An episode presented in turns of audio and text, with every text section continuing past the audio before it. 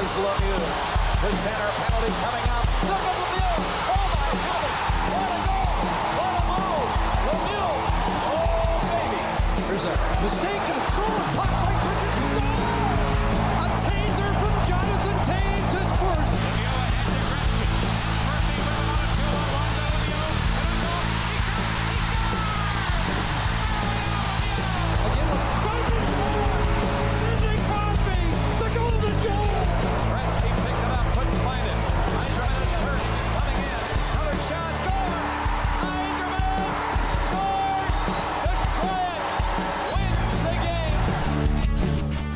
Baby, for sure. It's Talking Hockey, the Hockey Talking Show, right here on UMFM 101.5 in Winnipeg. You can listen to the show anywhere and everywhere via the internet. You ever heard of it, Randy? The internet. It's uh, it's co-host Tom here. I am with co-host Randy. Season five, episode twenty-eight. We're calling this one the Giroux, First Ontario Zone. Claude Giroux. Randy, how are you doing today? Doing great. It's uh I think summer has officially begun here in Winnipeg. It was like Yeah. 20, 28 today or something. Pretty pretty pretty nice. bluebird day out there, you know, not a cloud in the sky and just uh like yeah, hot. Like yeah, it I guess this is Sunday when we're talking about this. So right. Who knows? Uh, hopefully Monday's not raining, but uh, we'll see what happens. yeah. I haven't looked at the forecast. I just in the summer I don't even bother looking at the forecast, but uh it's not exactly like hockey weather anymore per se. That said, lots of hockey going on. We're, you know, in the thick of the NHL playoffs. Uh, the Eastern Conference final is set. Florida will be taking on Carolina. The Western Conference final not quite set. The Oilers um, and Vegas uh, are are still going at it. Seattle and Dallas still going at it. Well, by the time this airs, uh Vegas may have won Right. to, uh Sunday night. Yeah, they but, yeah, they play Sunday night. So um we won't really talk about that in terms of, you know, it being uh results or anything like that. So just vague references. big Um, pic, big picture stuff. Yeah, big picture stuff. So I guess uh, let's start the show off. Talk a little bit about Claude Giroux, the the episode namesake here. And Randy, I in uh, at the beginning of April, I passed through Claude Giroux's hometown of Hearst, Ontario. I was uh, on my way east, and then I came west again. And so I guess technically, I passed through it twice. Um, And was didn't there a see him. sign? Didn't was see there him. a sign there? Like There uh, is a sign. yeah. There is, yeah. There's definitely a Claude Giroux sign. He's wearing a Philly, uh, Philadelphia Flyers uniform. I guess obviously it's kind of where he spent the bulk of his career. He's now obviously an Ottawa Senator. Um, just finished his first year with Ottawa, and you know, for a 35 year old man, which in the NHL is like pretty old guy, uh, he had a wicked season. You know, 79 points in 82 games hit 35 goals, 44 assists. Couldn't quite lead the Sens to the playoffs. Um, you know, they were kind of like hovering around the playoff line for a little bit, but couldn't quite get over the the hump there. Might be, you know, goaltending might be the uh, thing you kind of look at for Ottawa and say they had a goalie. They who knows, but um, they're on their way up good team. I like watching uh, the Ottawa Senators right now, to be honest, and and Giroux's a big part of that.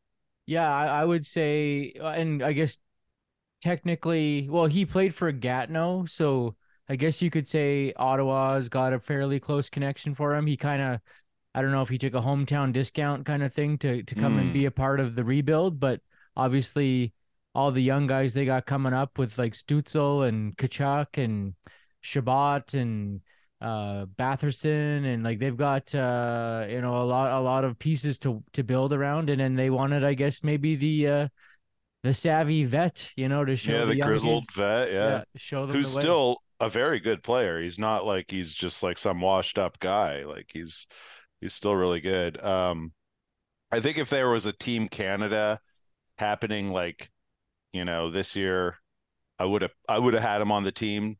You need guys like that, right? He oh yeah Yeah. So face-off guy, Yeah. uh, you know, penalty killer, you Yeah. know, still skilled, like 35 goals this year.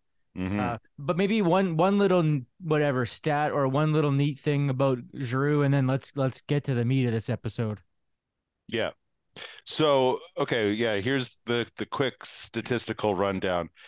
1100 games uh, regular season games we're talking here. 1100 games played. Uh 329 career goals, 673 assists for 1002 points. Interestingly enough, so everybody knows bulk of his career was in Philadelphia. He had exactly 1000 games played in Philadelphia and exactly 900 uh career regular season points in Philadelphia. So that's kind of fun. Nice round numbers. You like to see that.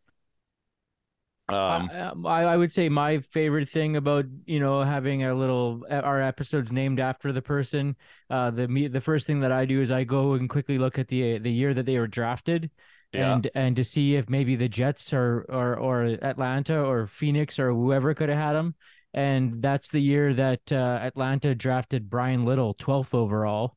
Oh, Uh, interesting. and and and Giroux went uh 22nd overall to Philadelphia. yeah, 2006. The year that's the year that uh Jordan Staal, Jonathan Toews, Erik Johnson went first overall, Backstrom, Kessel, uh Frolik, who's I don't think he's playing anymore in the NHL. yeah. Uh Nick Foligno, there's some yeah, Pretty good draft year uh, for the first first round. Yeah, yeah.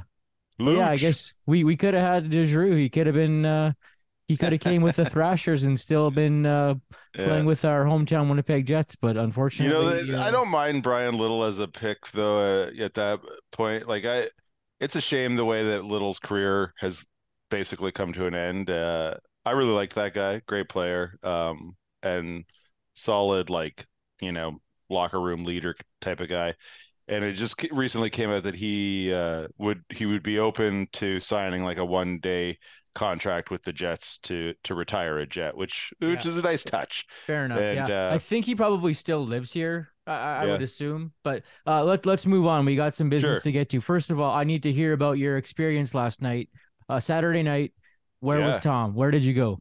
Well, I went downtown to the hockey rink there, Andy. Uh, went and saw the Winnipeg Ice play. They uh, are in the WHL finals, as as we know, and they're taking on the Seattle Thunderbirds uh, for the right to go to the Memorial Cup, which is being hosted by Kamloops. Um, and that's who Seattle beat in the previous round. So Kamloops goes to the Memorial Cup either way because they're hosting. So now Winnipeg and Seattle, after two games, they're tied up uh, at one apiece because the Ice lost last night. It was it was Seattle's. Uh, you know they they won. Um, it was four two was the final score. Winnipeg Jets prospect uh, Brad Lambert. Well, he had two goals, Randy, and I'll be darned if he didn't look pretty good. And you know what? We were talking uh, at the rink there, like, you know, I think he kind of probably was like, you know, he's in Winnipeg, he's playing at the Jets barn, you know, and he's looking around and he's saying, you know, this is my house, boys. Like, Yeah. uh, you know, like, uh, it, it was interesting. He played well, and you know, I think the knock on him was something about his skating. Maybe they're like saying, oh, he's not the fastest or best skater or whatever, which, you know, may be true. But on his second goal of the night last night, which was the 4 2 goal, the, the fourth goal, he burned past the defenseman for a breakaway and little shimmy shimmy y'all went upstairs right there uh, in the upper cheddar region. Um, shelved it.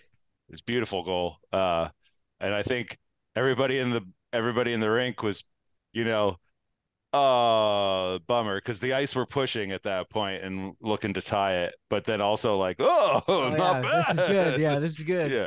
So, Yeah. as for someone who's seen uh, Winnipeg Ice game at the university, and now Mm. you've seen one at the Canada Life Center, you know what's what's the vibe like at the Canada Life Center? Are there, uh, you know, I think they're probably just using the lower bowl. Was it? was Yeah, it- yeah. was The upper bumping? bowl was closed off, and it was a good crowd last night. I don't know what the attendance would have been, but it was it was a I won't say a full house, but it was uh it was well attended and it was fun. Yeah, it was a good vibe.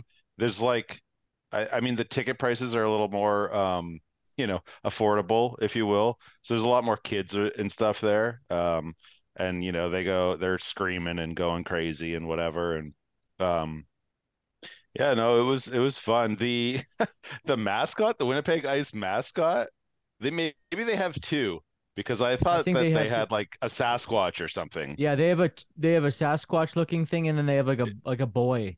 yeah it's Yeah. like an emo kid. He's got like swoopy emo hair. It was so funny. Maybe We're maybe looking at him and kids. it's like we're like to to my friend's son's like oh that's uh that's you that's basically you the target demographic right so, um, so looking ahead, um, the the series is now split.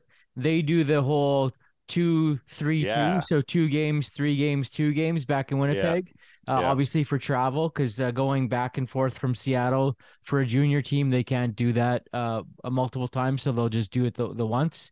Um, so and then I also saw the remaining games from the series are being broadcast on TSN. So oh we'll, nice we'll be able to catch those games. I think game three is Tuesday, and then if uh, if they if they uh, both win at least one game in Seattle, then we know there's going to be a game six back here in Winnipeg, and uh, yeah yeah, on Sunday, the 21st of May, which will be that'll be. I mean, yeah, if it goes, if the series goes that long, I think I would get tickets to go again. We had great seats. We're in the 200 level.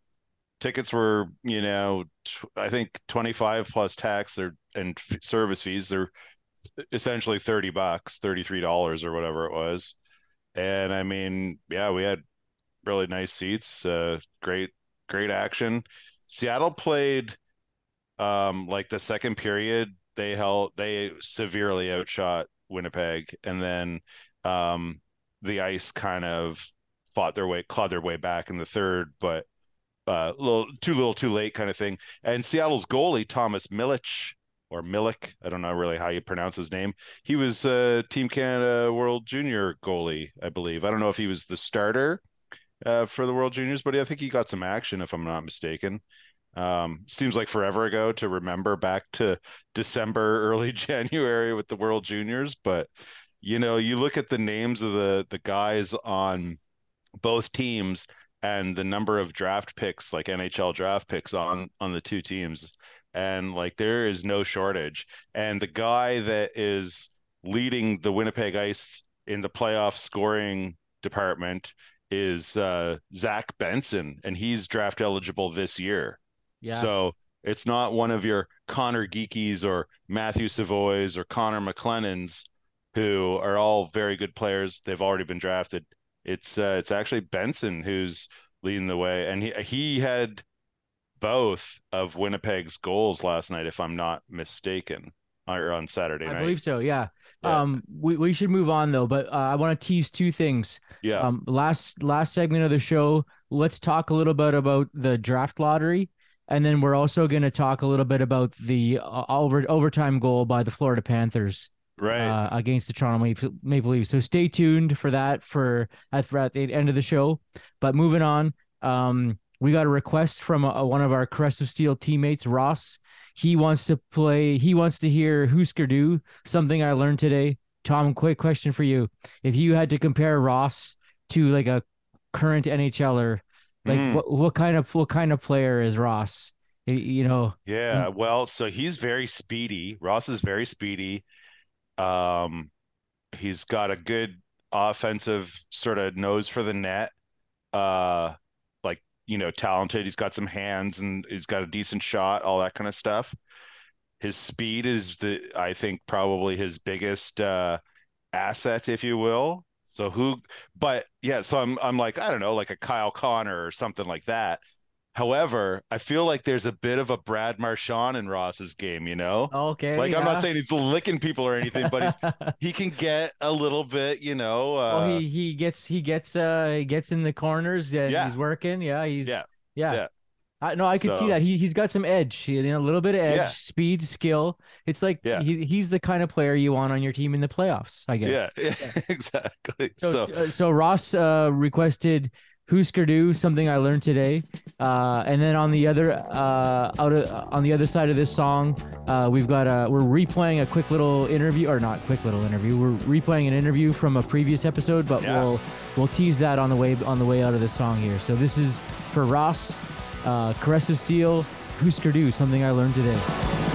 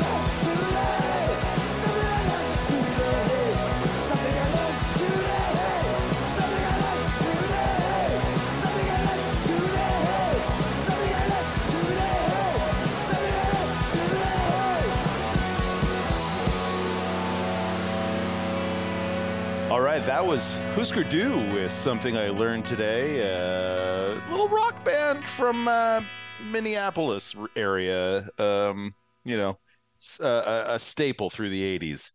Um, so, yeah, right here on Talking Hockey, the Hockey Talking Show, we're going to throw to an interview that Randy did with Naim Cardinal, who's known for his Indigenous hockey card collection and um, the Upper Deck uh, First Peoples hockey cards um or rookie cards i should say. Uh so this is a really awesome interview that randy did back in april. It aired uh so we're we're episode 28 this aired episode 24 uh so go back in the archives and and you can listen or just stay tuned right now because we're going to play it for you right now. Um so without any further ado here's randy's conversation with Naim Cardinal. Let's just jump right into it. Naim January 21st, 2023 was was a big day for you. Can you tell me why? Yeah, well, uh, Upper Deck released the first People's rookie cards uh, in January, and that was, uh, yeah, a project that uh, I uh, worked with uh, a few others on, along with Upper Deck for over two years, and it was a pretty huge day for us when the cards got released. Just kind of go over uh, what was the set, um, what who was in it, and and what did it focus on? The set is an eight card set, uh, and the, the focus of the set is um, to create rookie cards for uh, players who have been in the NHL who have who are of Indigenous descent and have never appeared on an NHL license before. Uh, sorry, NHL licensed hockey card before. So this was these were all rookie cards. So the card set goes all the way back to the 1940s uh, until the 1990s, and every every player uh, in the set is this is their very first NHL licensed hockey card, um, and included uh, Dan Frawley, uh, Jason Simon, Danny Hodgson, um, uh, testing my memory here, Johnny Harms, uh, Ted, Ed Nolan, yeah, yeah, uh, Ted Nolan, uh, And, uh, Trache, um, Rocky Trache, yeah, Rocky Trottier, uh, McCurdy, yeah, Vic Mercredi, and um, geez, I am uh, One more? totally drawing a blank here. Uh, I'm totally drawing a blank. It, we'll, we'll we'll get to that in a second. Yeah, But so ba- basically, um, you know, it was through your experience as being a hockey card collector that that kind of got you into the mix of of I guess kind of researching and and um kind of going through the archives of of of finding uh which players should be featured in this set. Just kind of t- take me back to like how does how does someone get an opportunity to basically cu- almost curate a, a set of hockey cards?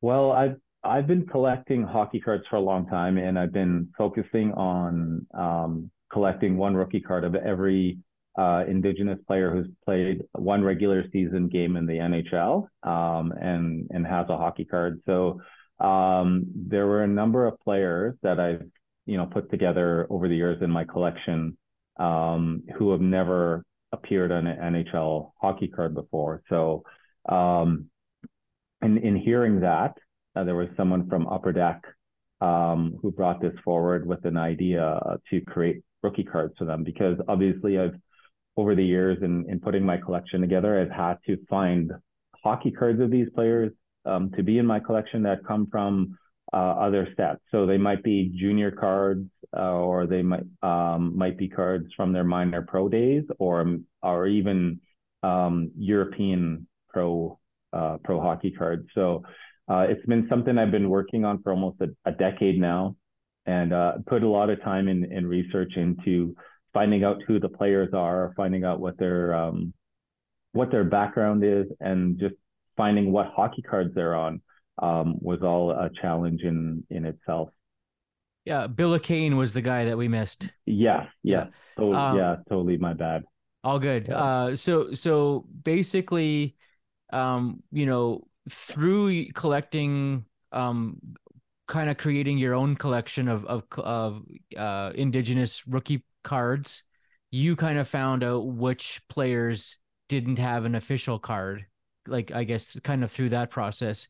Um, so obviously there's more to that, and I know this from our previous interview, from when I did the story on you for APTN, um, that like not all these players, or I guess you know there was difficulty like finding uh, photos of some of these players, or if, I guess also uh, if if you were even able to even license that photo or or that sort of thing. Like so when you were kind of going through this process you know are there a couple challenges that you kind of came across that you know like kind of uh caused you to maybe you know go in a different direction or or have to like kind of source uh, another option or or anything like that yeah there were definitely challenges um like you said there there's um some difficulty in being able to find uh photographs that you can use for hockey cards um i've learned a ton um as being a part of this process about what goes into um, making hockey cards and um, a lot of things I never knew about before. So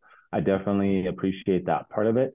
Um, but there were there was uh, I know there was a lot of um, searching going on, uh, and it was mostly on the part of Upper Deck who were who were looking for the the photographs of the players and um, being able to um, to license those photos to um, to use on on the hockey cards um, is, is, a process and a challenge too, and and a lot of um, time and, and research goes into um, how that can be done. So that that was also a determinant of of what players to include in in the set as well.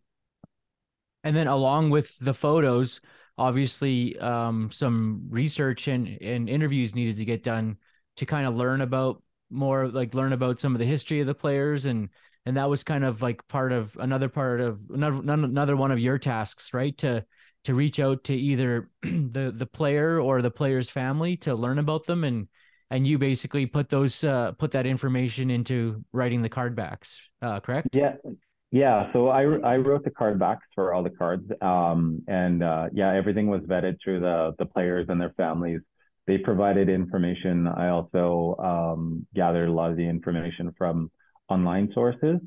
So the the players and their families were a huge part of the process, and and you know giving us the the approval in in what's going to be included and and what they wanted to be said on the back of uh, the hockey cards. So um, that was pretty cool. Um, that was something I never done before. Like I I created my website and um, being trying to be meticulous about what in, what is included on on a back of a hockey card that sums up a career because um, as we were saying earlier, like none of these players have ever had an NHL card before. So trying to choose what goes on uh, on the back of a card when a player has had so many accomplishments over their careers you know, they may have appeared in the NHL for a short period of time and have only played a handful of games, but all of these players are very accomplished hockey, hockey players in their careers and also like accomplished outside of the game of hockey. So trying to think about what what um, should be included and you know what's important for people to know because there's a lot of stories that are behind each player. Yeah, exactly. And you only have so many words uh, you, there's only so much space on the back of a hockey card because there's a photo on the back and there's stats as well. And um, so it's almost like, I guess you could say almost like writing a tweet, like you only have uh, so many characters or something like that, eh? Yeah, exactly. So you, you got to be um, considerate of all the space that's being used in the back, the bi- biographical information, the stats, the information that's shared about the players. And, you know, that space is, um, it's very important because you want people to hear those stories. You want them to know how impactful the players were to the game of hockey, um, and and also the, the, the indigenous community. So I it's like so much thought goes into that, and having the players um, as a part of that was I think was really important. And another aspect to just all this coming together was um, you bringing on uh, Jacob Alexis uh, in, into the mix? Are you kind of recommending him into the mix for for becoming a designer? And uh, you know, Jacob was involved with doing some design work with the Calgary Hitmen, and I think just not too long ago I saw him make a post about some work that he did with the Calgary Flames. So just kind of um, tell me about why did you uh, why did you and I know that Jacob you and um, Jacob have a uh, connection that goes back to playing basketball together. Uh, so like, um, just tell me about like you know bringing Jacob onto the project and you know and why why why he was a good fit and then what was his role. Yeah, so like you said, Jacob and I go way back. I've known him over 20 years. He was one of the first people I met when I moved to Edmonton from my community. Uh, and we connected to the game of basketball. And uh, like the whole time, I knew he was um, he was an artist. He was like very much into the arts. I I know like he's very talented. Obviously, you, you mentioned that he's done work at the Calgary Hitmen, also recently the Calgary Flames. He has his own clothing line, uh, an apparel company that he runs and and designs for. He's he's you know done multiple des- uh, multimedia designs for uh, different communities and organizations around Edmonton and uh, I, I have seen all his work. Like he he's designed our our jerseys for our basketball teams. Like he designed our team logo, uh, and it's all been amazing work. So, and I know like what he does is it's reflective of who he is as a person. Like and like how deeply embedded like his culture is in his life because that comes out in the work that he does.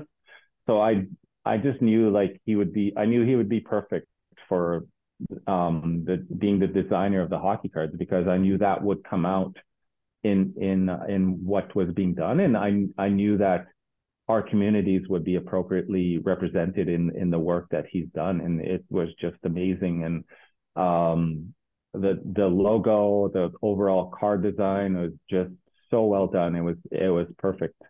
Yeah, and Jacob had a history of of being a hockey fan and uh, playing hockey too, so obviously when you know you get to work on something that you love like as in in your case too like uh you know you've loved loved hockey cards for years now and then when you get to when you get to you know put some time and effort into it like would you say now looking back and you know with the cards being out now for a couple months like obviously it was hard work at the time but like I'm, I'm sure you had had a great time doing it too because of of what it all meant yeah, I mean, looking back, and it, there was definitely a lot of, of work and, and time that went into it, a lot of energy. Um, and, you know, it was totally all worth it. Like, I remember um, trying to find time to like get the get the research done for the hockey cards and and being up so late at night um, trying to trying to get them together and stuff and um, because I like I have a busy life like I you know I work I work full time. I have a family at home. I have three small kids, and um, when I'm at home, like all my time goes to goes to to them until like they go to bed, and then that's when I can do my hobby stuff. Is is after they go to bed, and um, and all the all my hockey card stuff is done late at night, and being able to find that time to do the research and you know and get this done. Like uh, there was definitely some late nights um, in doing the research, like reading. Um, and just for example, like with my website, like I've written bios for every single player. Like I've probably put two to three hours into each of the bios that I've put together for those players, and that's probably accurate, maybe a little bit more for um, for the card backs. And you know, it, it's all worth it because um, I think the work, like the the work that has been done on the part of everyone who is involved in this, is it's all worth it because this is a generational project. It's um, something that people are going to be looking at and um, reflecting on for years. Uh, that the players were so gracious and grateful um, and and very humble in, in the way they um, they they approached this all when when the cards were released.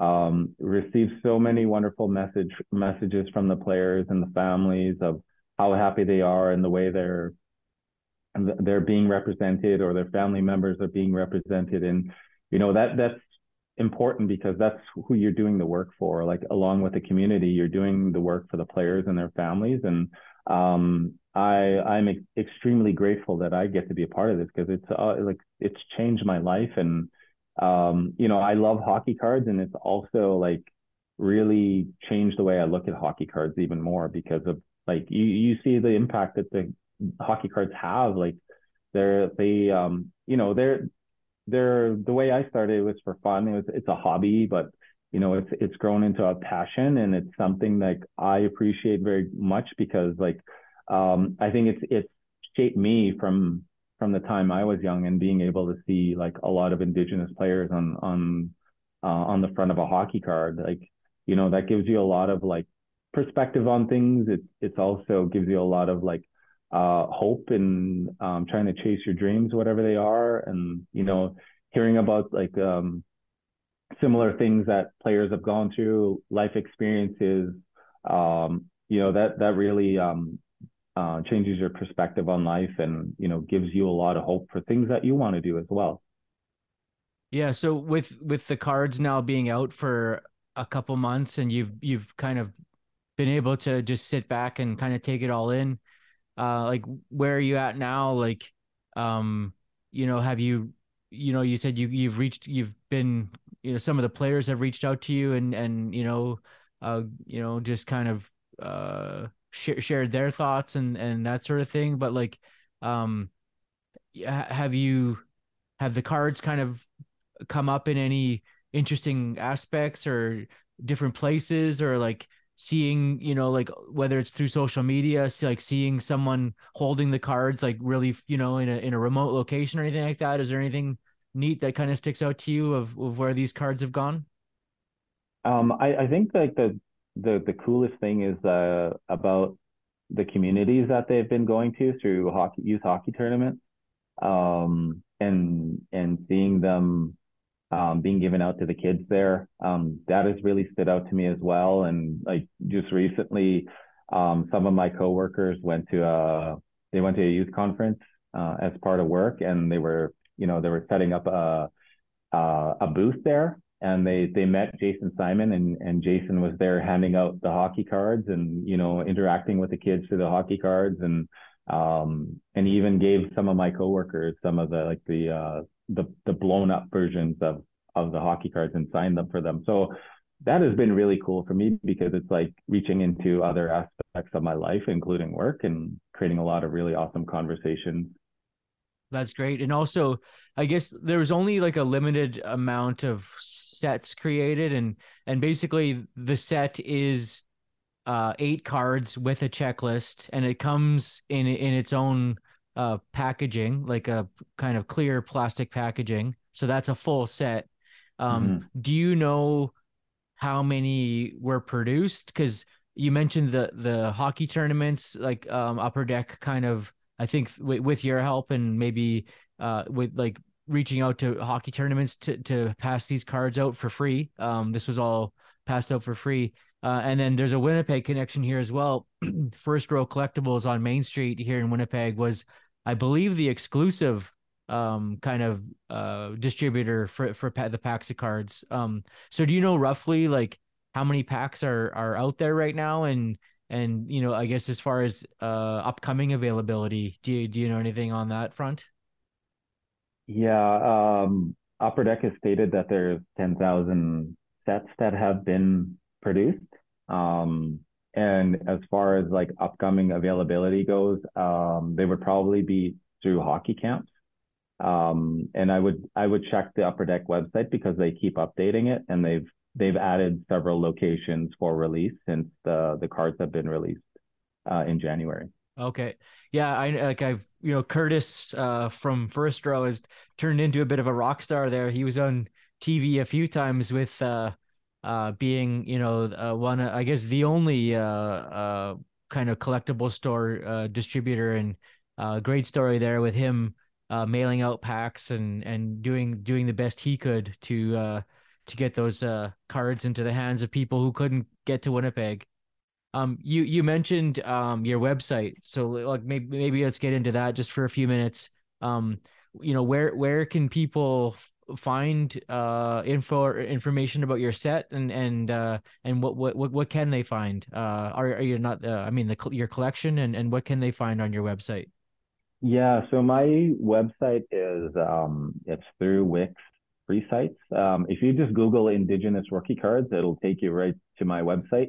Um, I don't have a um, a URL for it anymore. Um, I think it's like uh, naimcardinal.wix free sites or something like that. But just Google Indigenous rookie cards and you'll find it. So on my webpage is um, there's what I have on there. It's I have a um, really it's for me it's a, like a a history or like a curation of the history of Indigenous hockey players in the NHL uh, through hockey cards.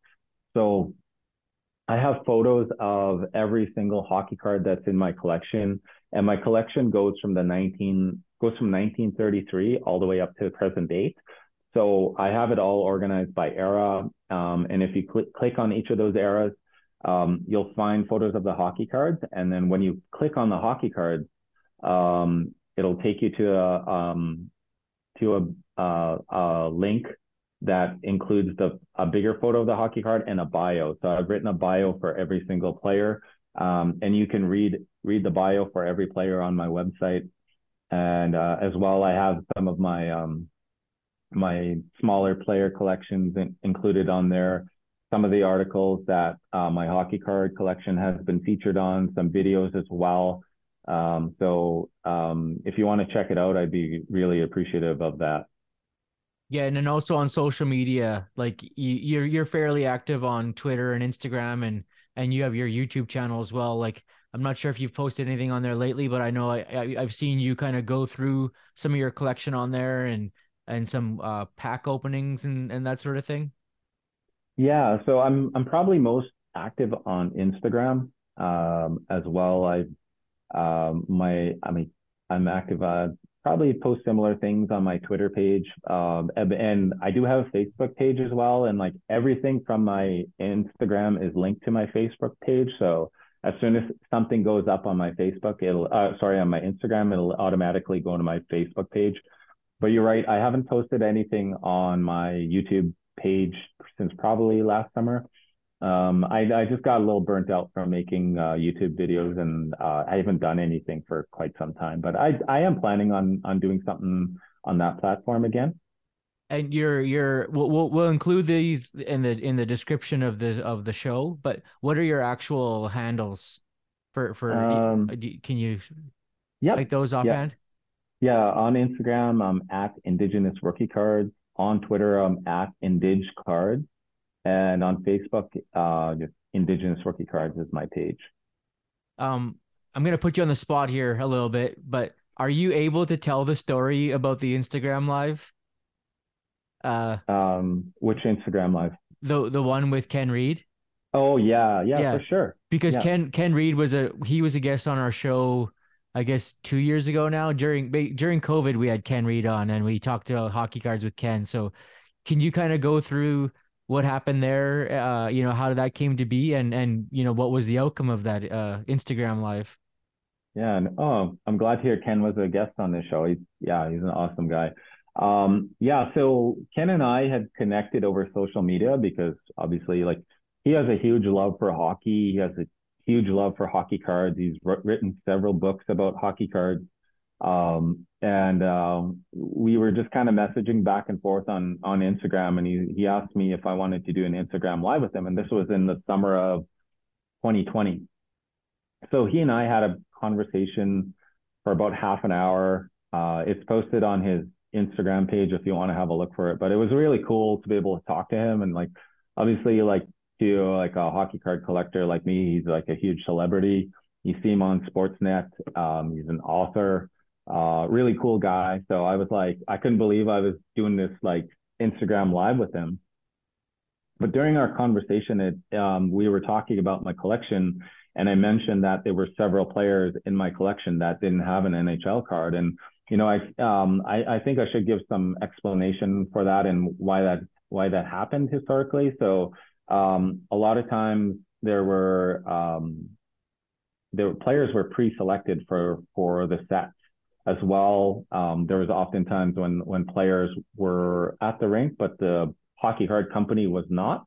Um, so they missed out on being in in any of the hockey card sets, and uh, they never did get a hockey card. But we were talking about that, and um, after the after the Instagram live, I I received a direct message in my inbox, and it was someone from Upper Deck. It was from Chris Carlin, who worked for Upper Deck at the time, and he approached me with the idea. And he he said, "I was just listening to the Instagram live. I didn't know there were players who um, who didn't have hockey cards made, and I have an idea that uh, I want you to be a part of it." And he brought forward the idea of of creating this set uh, for uh, Indigenous players who never had ho- uh, rookie cards made before, and and um, yeah, obviously I said yes right away. I wanted to be a part of it, and yeah, the rest is history. That was pretty. It was a pretty awesome uh, experience being on that Instagram live with Ken, and then receiving that uh, that message from Chris.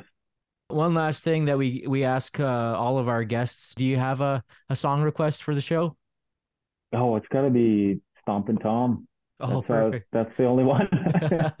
that's the one. right on. Well, Stompin' Tom Connors here with uh, thanks again, Naim Cardinal, and uh, like he mentioned, uh, Indigenous rookie cards. Uh, just Google that, and uh, his website will show up, and and uh, you know make sure you check him out on Facebook and Twitter and Instagram, and uh, yeah, great work, Naim. It's been a pleasure uh, talking hockey with you, and obviously talking hockey cards with you for the past year and a bit. Uh, thank you so much for joining us, Naim. Yeah, thanks for having me. And honestly, like if you find me on social media, please just feel free to reach out to me and ask questions or say hello. I appreciate that all the time. Right on. Thank you. Okay, thanks, Randy. Hello out there, we're on the air. It's hockey night tonight. Tension grows, the whistle blows, and the puck goes down the ice. The goalie jumps and the players bump and the fans all go insane. Someone roars, Bobby scores at the good old hockey game.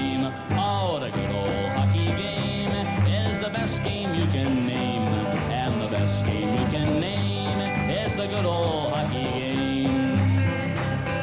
Second period where players dash with skates aflash. The home team trails behind, but they grab the puck and go bursting up, and they're down across the line. They storm the trees like bumblebees. They travel like a burning flame. We see them slide the puck inside. It's a 1-1 hockey game. Oh, the good old the best game you can name, and the best game you can name is the good old hockey game. Take me where hockey players face off down the rink. And the Stanley Cup is all filled up for the champs who win the drink. Now the final flick of the hockey stick and the one gigantic scream. The puck is in, the Canadians win the good old hockey game.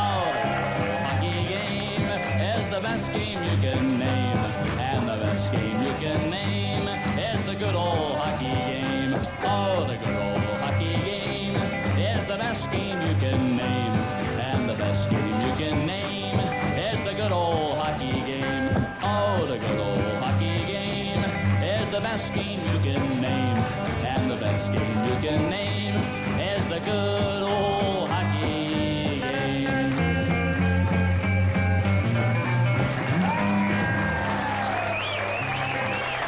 All right, that was uh, Randy's interview with Naim Cardinal um, from back from April, and uh, a little Stompin' Tom tune to uh, kind of close that one out. So here we've only got a, a, handful of minutes left, and we got a lot of stuff to cover here, Randy. So let's get right into it. Connor Bedard, will he be a Chicago Blackhawk? Well, I, I mean, is Chicago going off yeah. the board and picking Yeah. somebody else? Yeah, maybe they're going to Adam Fantilli. They maybe just don't Yeah. like Bedard's. Uh, I don't know, but yeah, no, I guess I guess that's that's the way it's gonna go. And I, honestly, I'm gonna say I'm a little disappointed. I Yeah. I kind of I was kind of hoping to see Bedard. I don't know, maybe go to Anaheim or or somewhere else. I'm Yeah, I'm I kind of wish he wasn't going to Chicago, but I guess that's gonna come back to haunt me for being a Jets fan. And now Connor Bedard is gonna be uh, in- the Yeah. Central Division. Yeah. exactly. Yeah. Hey, well, you know, like that's good in a way. We'll get to see him a few times a year uh, when the when the Hawks come to town. Um, yeah, I don't know. It's it felt like it was a foregone conclusion back at the beginning of this season when we were, you know, setting out on season five of Talking Hockey, the Hockey Talking Show. I think we probably speculated about where he's going and all that kind of stuff. I'm pretty sure we both said Chicago. You know, it just felt like the league would they want were so him terrible there. back that. Yeah, yeah, yeah. You know, like the original six team in a major rebuild situation. They had all that, you know, scandal stuff happened in the last couple years. It just feels like the league, like they're an important team to the league, big market, all yeah. that, you know. and they sold what like they said two million dollars worth of season tickets like the day that they announced the draft like it's crazy stuff go. but i guess to be to be fair and to be honest just because you get a generational talent doesn't mean you're going to win the cup because No. you know here we go with connor mcdavid uh they still haven't won a cup what uh, you know eight years into his career so Yeah, Just because I mean Bedard- he's he's doing what he can, no doubt about it. And and Edmonton does have like a pretty well, they've got the best team that they've ever had with McDavid on it. You know what I mean? Like this is the most complete Oilers team, and you know they're up against the ropes against Vegas. Like I say, by the time you listen to this episode, maybe it's going seven. Maybe Vegas uh, put the Oilers out of their misery. Who knows? Uh, but yeah, Bedard will be. Uh, I'm looking forward to seeing what he what he does in the NHL. yeah Um, but yeah, kind of. Uh, I think I was I was I you know Montreal had a very slim chance as but I was like oh man that'd be awesome to see him go to Montreal. But of course, if Montreal did win the lottery, wouldn't surprise me if they went and picked somebody else just because that's how Montreal rolls. They always Well, like to I go a little off the board, you know.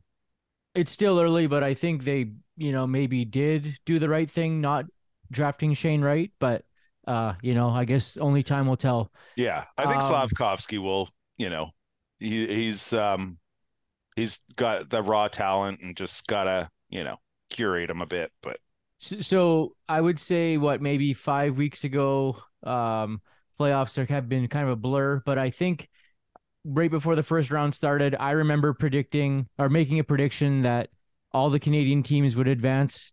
Yeah. Uh, two two of the three advanced to the second round, but here we are now uh, approaching the end of the second round. The Maple Leafs are gone. Uh, Yeah. Oilers are on the verge. They they could be the one uh, left standing. Uh, w- did you make the same? Like, what were your thoughts on the Canadian teams? Do you remember? Um I don't think that I no, I, I went along with you and said, yeah, like all three Canadian teams are gonna make it out of the first round. I was unsure if Toronto would be able to do it, but they did. They made it out of the first round and they had uh as far as Toronto goes, a lengthy playoff run. Um, they had, you know, they went to game five of the second round. You know, like that game five, Florida wins 3 2 in overtime, or was it 4 3? Uh, I think it was 3-2. 3 2. 3 Yeah. 2. Florida wins 3 2 in overtime. Um, the famous Radko Gudas photo screaming in Joseph Woll's uh, face right as the goal goes in. Excuse me. Um, amazing picture. Check the uh, Talking Hockey Instagram uh, for that one. Um, but like controversy aside, because there was a goal, a dis, not even disallowed, a, a a puck that looked like it was in the net. It was in the net, but play had been whistled down or called, like blown dead or whatever. So the goal, it wasn't a goal. Toronto fans are gonna cry foul about that for a year. Um, and we'll we won't we haven't heard the last of it yet. They'll they'll be talking about that on Hockey Night in Canada since the Leafs are long gone now, but we'll still hear about it. But you know they it wasn't, and then they'll they'll talk about refing and whatever you know kind of excuses people talk about, but they didn't lose the series in game five, despite them being eliminated in game five. They lost the series in those first three games when they lost three games in a row. Exactly. Like, like one disallowed goal doesn't win you the series or doesn't no. lose you the series. It was it was easily lost. Like those first couple games, like I forget it was game two or three, I think. Leafs I think it was game Game three whatever. went to overtime and Panthers won it on Sam Bennett's wraparound. Was it Bennett or uh yeah, no, it's, oh no, uh, uh, Reinhart. Reinhart, yeah. yeah, but and like he kind of like was able to do whatever he wanted to yeah. do. Um, the Leafs also, had iced it three times in a row. Yeah, there yeah. was also times when like the Leafs were up two nothing early in the first, and then by the first intermission, it was a tie yep. game. You know, yep. like the Florida Panthers just had a response to everything. So a, a disallowed goal or Radko Gudas going to the net hard, and you know some people are saying interference, some people aren't. It's a it's a good hockey play that he mm-hmm. taking out the defenseman there. Yeah, yeah, he grabbed a hold of his yeah. stick. I didn't notice that until after. I, I think I think like you said, like one disallowed goal doesn't doesn't make the series. So it, it was just in the cards. Also, the Florida Panthers after taking down the the Boston Bruins, like and their record series season, um, the, the Florida Panthers had so much momentum going into the into round two. Oh, you take out Boston, who had a record-breaking season. You got some confidence going into the next round of the playoffs for sure. So they were they were feeling good about themselves, and then they go and win three straight against Toronto. You know they're not gonna get like I I didn't think that there was gonna be a sweep, so I wasn't you know surprised when Toronto was able to win Game Four, but you just know Florida's not gonna like the way that they've been playing and everything. They're not they're not gonna give the Toronto a chance to to make that comeback. You know. So. A minute to go here. I got one question for you, then you can wrap it up. And we've talked about this before. Bandwagons. Are you on the Florida Panthers bandwagon? I am now for sure. You know what? I want to see Paul Maurice lift a cup. Why not? Right? I agree. Um, I'm I'm on the yeah. bandwagon as well. I'm going yeah. Panthers. Panthers all the way. Yeah, yeah, for sure. I don't like Carolina at all, so it was an easy choice for me. And then in the West, you know who I'm bandwagoning with? I, I, I'm kind of cheering for Edmonton. I want Edmonton to go through, but uh, I'm on the Seattle bandwagon as well. Oh well, that that game that game's uh, Saturday night. Uh, you know, Seattle was firing on all, yeah. all cylinders, but that series has just been back and forth so much. So weird. Yeah, you have no idea. Like, is Dallas no. going to win five one? A coin. Yeah.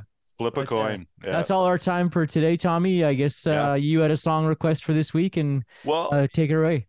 Yeah. So uh, coming to Winnipeg this this week is is Nova Scotia blues man Garrett Mason. He's playing at the Times Changed.